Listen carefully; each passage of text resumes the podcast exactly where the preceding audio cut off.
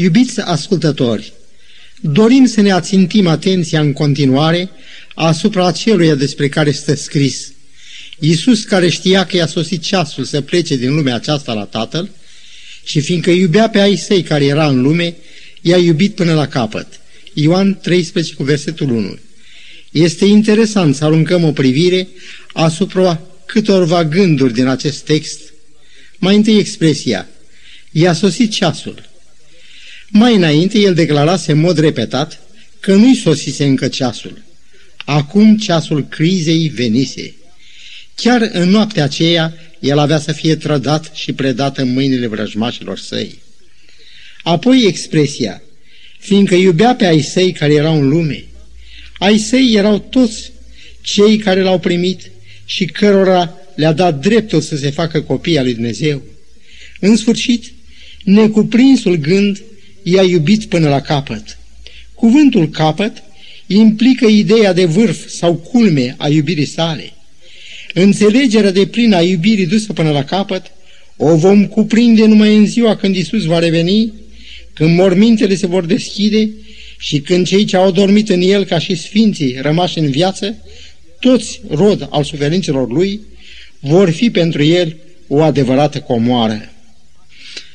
Atunci când vom fi îmbrăcați în nemurire, când ochii noștri vor privi pe Tatăl nostru Ceresc și frumusețea de neînchipuit a noului Ierusalim, abia atunci vom înțelege cuvintele Scripturii, i-a iubit până la capăt.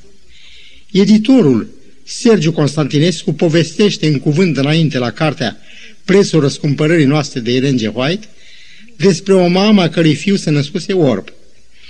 Ca mamă, ea fusese martoră la toată dezorientarea lui. Copilul se temea să pășească, de atâtea ori căzuse datorită lucrurilor de care s-a împiedicat. A fost mușcat sau zgriat de animale de alminteri blânde, pe care le-a călcat sau peste care a căzut. Nu putea să alerge sau să se joace ca ceilalți copii. Toate acestea apăsau greu asupra sărmanului copil, pentru care viața era un cumplit întuneric.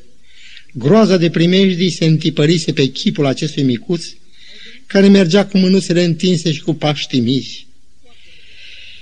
Trăia asemenea unei păsărele din colivie, dar anii trec și băiețelul ajunge un tânăr la 18 ani. Neîndoios, viața lui a fost grea și amară, dar cine poate sonda durerea mamei care pătimește alături de copilul ei, care nu mai poate răbda nenorocirea care i-a lovit deopotrivă pe amândoi. Ziarul din care Sergiu Constantinescu ne-a împărtășit această povestire adevărată spune că într-o zi mama s-a dus la un renumit chirurg cu rugămintea de a transplanta ochii ei tânărului ei fiu. Cu multă bunăvoință, doctorul i-a spus că legile italiene nu admit un transplant pe prețul mutilării unei alte persoane.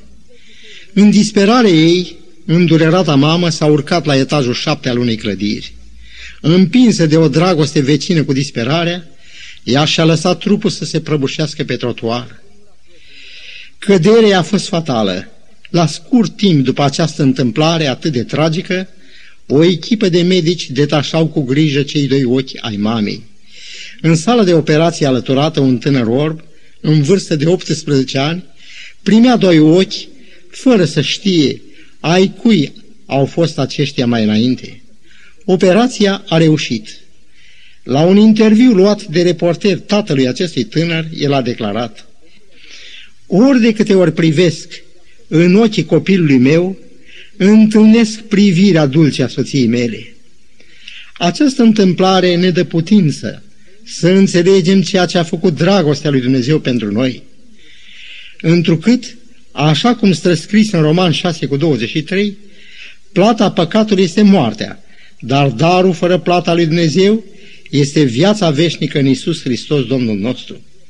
Dumnezeu a ales ca Fiul Său să moară în locul nostru, dar așa cum acel transfer de ochi de la mamă la fiu n-a fost posibil decât după jertfa mamei, la fel transplantul în copiii lui Dumnezeu, a inimii iubitoare a lui Hristos, a ochilor lui duioși, a firii lui Dumnezeiești și a vieții veșnice n-a fost posibil decât prin moartea lui Isus Hristos.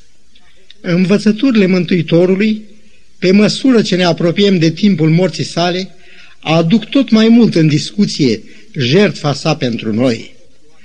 În Evanghelie după Ioan se istorisește că niște greci care s-au suit să se închine la praznic s-au apropiat de Filip și au spus că ar vrea să vadă pe Isus. Domnul a venit îndată ca să vorbească cu ei. Citez. Drept răspuns Iisus le-a zis, a sosit ceasul să fie proslăvit Fiul omului. Adevărat, adevărat vă spun că dacă grăuntele de grâu care a căzut pe pământ nu moare, rămâne singur. Dar dacă moare, aduce multă roadă. Ioan 12, versetele 23 și 24. Ce lecție minunată despre planul de mântuire! Izbăvirea noastră nu putea încolți decât în urma morții Domnului nostru Isus Hristos.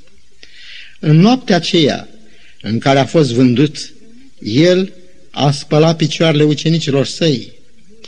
După aceea le-a vorbit despre iubirea frățească. Prin aceasta vor cunoaște toți că sunteți ucenicii mei, dacă veți avea dragoste unii pentru alții. Ioan, capitolul 13, versetul 35. În urmă, a rostit minunata rugăciune din capitolul 17. Aș dori să citez versetul 21. Mă rog ca tot să fie una, cum tu, Tată, ești în mine și eu în tine, ca și ei să fie una în noi, pentru ca lumea să creadă că tu m-ai trimis. Sosise ceasul ca el să plece din lumea aceasta. Pentru motivul acesta el le dăduse o poruncă nouă, să vă iubiți unii pe alții, cum v-am iubit eu, așa să vă iubiți și voi unii pe alții.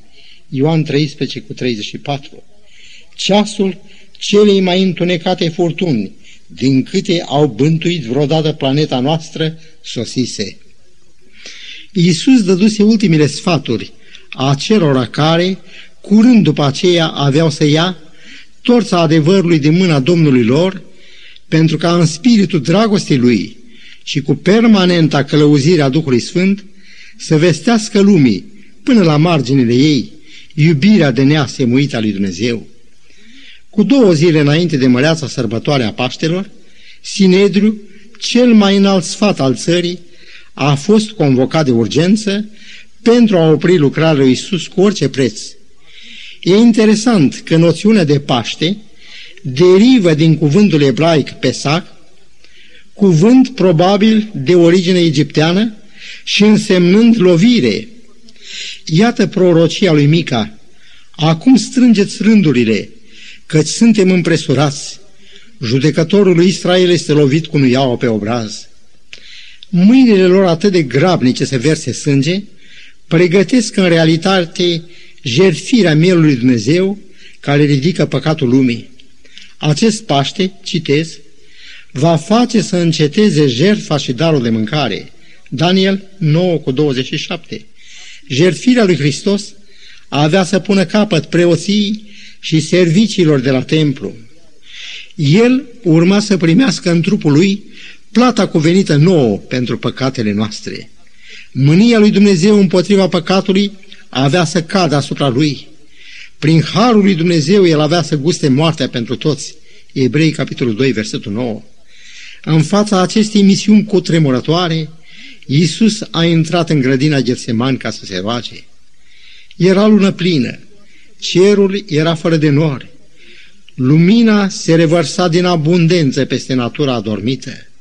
Dar seninul cerului și calmul atât de plăcut al grădinii era în direct contrast cu zbuciumul din sufletul Mântuitorului. Așa cum pacea păcătoșilor este turburată de simțimântul vinovăției și de remușcare, la fel și cel ce a fost făcut păcat pentru noi simte greaua apăsarea păcatelor noastre. De pe buzele lui purced aceste cuvinte. Sufletul meu este cuprins de o întristare de moarte. Am cunoscut istoria unui om care a comis o crimă.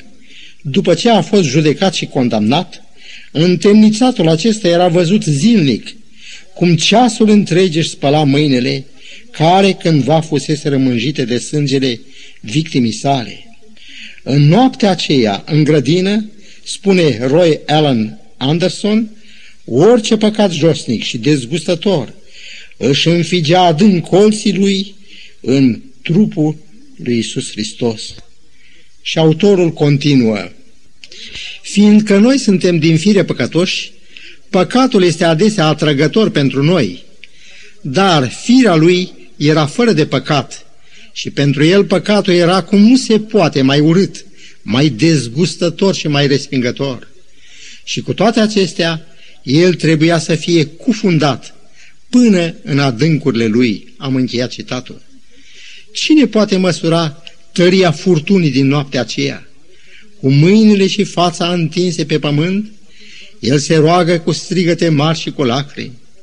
Cât de exact s-a împlinit cu el profeția din Psalmul 42. Îmi este mâhnit sufletul în mine, Dumnezeule. Toate talazurile și valurile tale trec peste mine. Cel care spusese prin gura profetului Isaia, capitolul 59, versetul 2, cuvintele, Nelegiurile voastre pun un zid de despărțire între voi și Dumnezeul vostru, simte El însuși cum păcatele noastre l-au despărțit de Tatălui. Ca înlocuitor și garant al omului păcătos, Hristos a suferit o apăsare a judecății divine. El știa că ochii lui Dumnezeu sunt așa de curați că nu pot să vadă răul. Așezarea păcatelor noastre asupra lui avea ca urmare despărțirea lui de Dumnezeu. Isaia 63 cu 5 vorbește astfel despre el.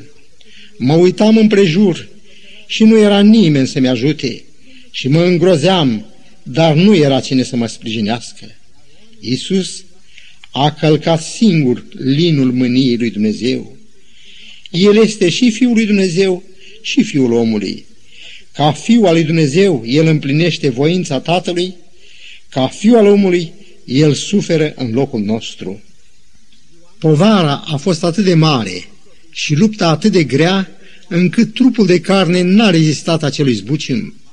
Așa că vasele de sânge s-au spart și sudoarea s-a prefăcut în picături mari de sânge. Cine crede că păcatul e un lucru mic, să privească la lupta Domnului Hristos din Ghețemani și la moartea sa pe cruce. Dar să privim în continuare drama păcatului în toată grozăvia desfășurării ei în Ghețeman, la judecata omenească exercitată de Ana, Caiafa, Sinedru și apoi de Pilat. În final, ea se încheie cu judecata lui Dumnezeu asupra păcatului, moartea celui ce a primit de bunăvoie să poarte păcatele noastre și să sufere o sânda morții pentru noi.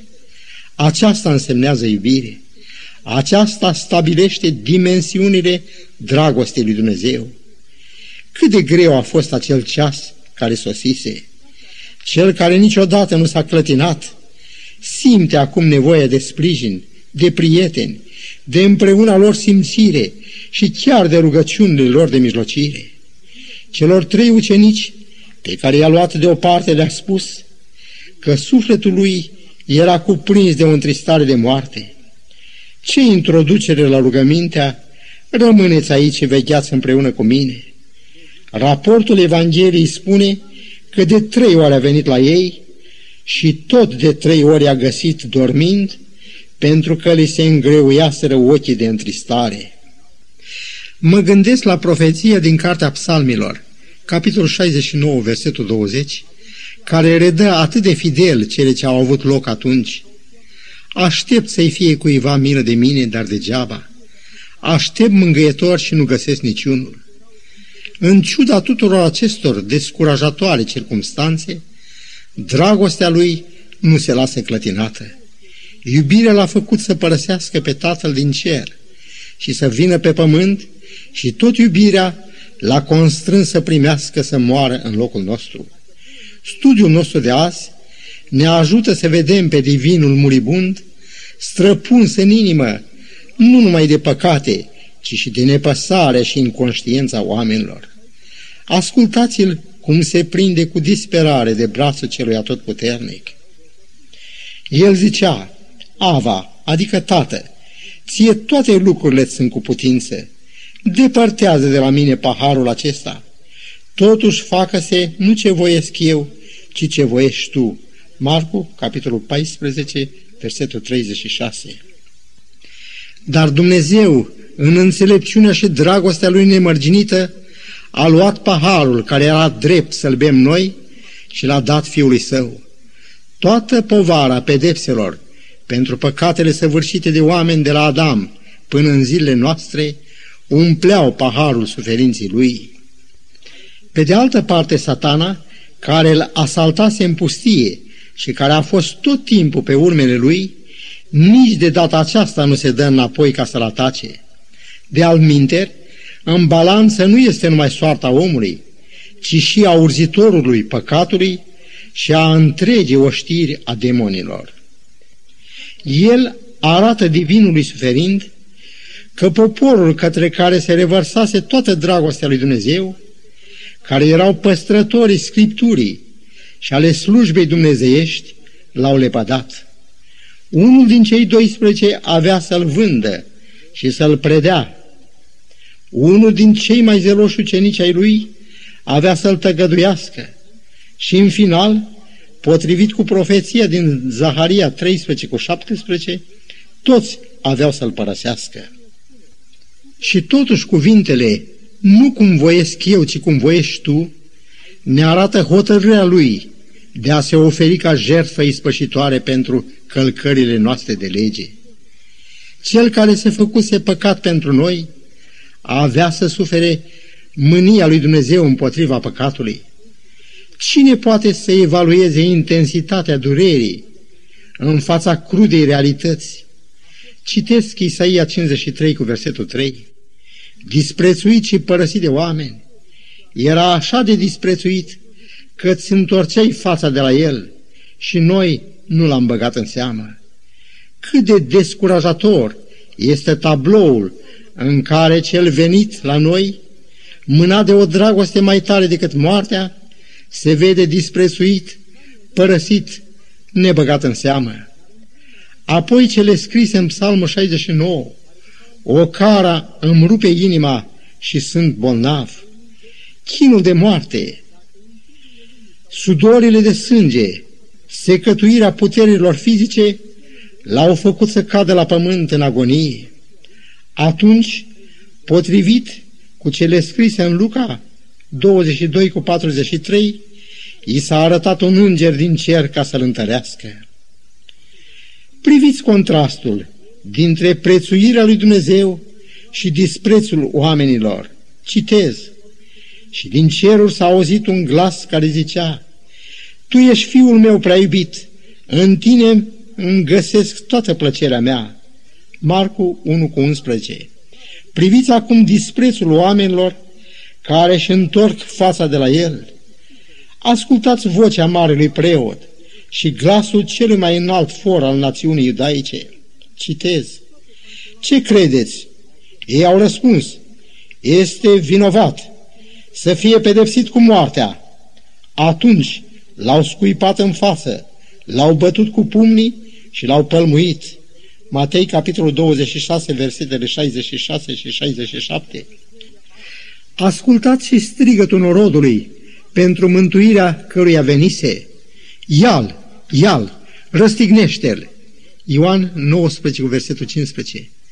În fața lor se găsea Iisus, care le vindecase bolnavii, în a cărui inimă era atâta dragoste pentru acești, atât de adânc căzuți în rătăcire.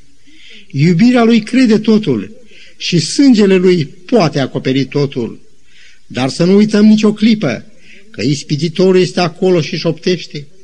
Merită aceștia să suferi pentru ei? Dar Isus privește în viitor și vede omenirea marele ei nevoi. Cum ar putea El să închidă ochii față de o lume pierdută? Poate El rămânea indiferent în fața atâtor dureri, în fața atâtor ochi care privesc neputincioși spre El? De aceea El se hotărăște să mântuiască pe om, oricât va fi să sufere pentru El. Ca urmare a unei asemenea hotărâri, El a fost pus în numărul celor fără de lege. Isaia 53 cu 12. Cel nevinovat este supus la tratamentul cuvenit păcătoșilor, adică Domnul a găsit cu cale să-l zdrobească prin suferință. Isaia 53 cu versetul 10. Să ne oprim și să privim această iubire. Dumnezeu îngăduie zdrobirea Fiului Său, prea iubit, pentru mântuirea ta și a mea. Ne întrebăm cu uimire, cum este cu putința așa ceva? Răspunsul? Te iubesc cu o iubire veșnică, de aceea îți păstrez bunătatea mea. Profeția din Eremia, capitolul 31, versetul 3. Iubirea lui Dumnezeu este răspunsul la toate problemele fără de răspuns ale neamului omenesc. Am citit despre un tată care pe patul de moarte a oferit fiului său o Biblie, în a cărei fiile pusese niște bancnote de mare valoare. Dar, vai, fiul acestui om n-a deschis niciodată Biblia aceea. La moartea lui, alți moștenitori au găsit ceea ce acel generos tată lăsase în ea pentru el. Vom repeta noi această dureroasă pierdere? În Biblia ta, scumpul meu prieten, nu e o comoară, e Iisus Mântuitorul tău și dragostea Lui infinită. Deschide-o și îngăduie Lui Iisus să-ți vorbească. Vei vedea cât de mult te iubește și ce l-a costat mântuirea ta. Dar să nu ne despărțim înainte de a aduce un cuvânt de mulțumire.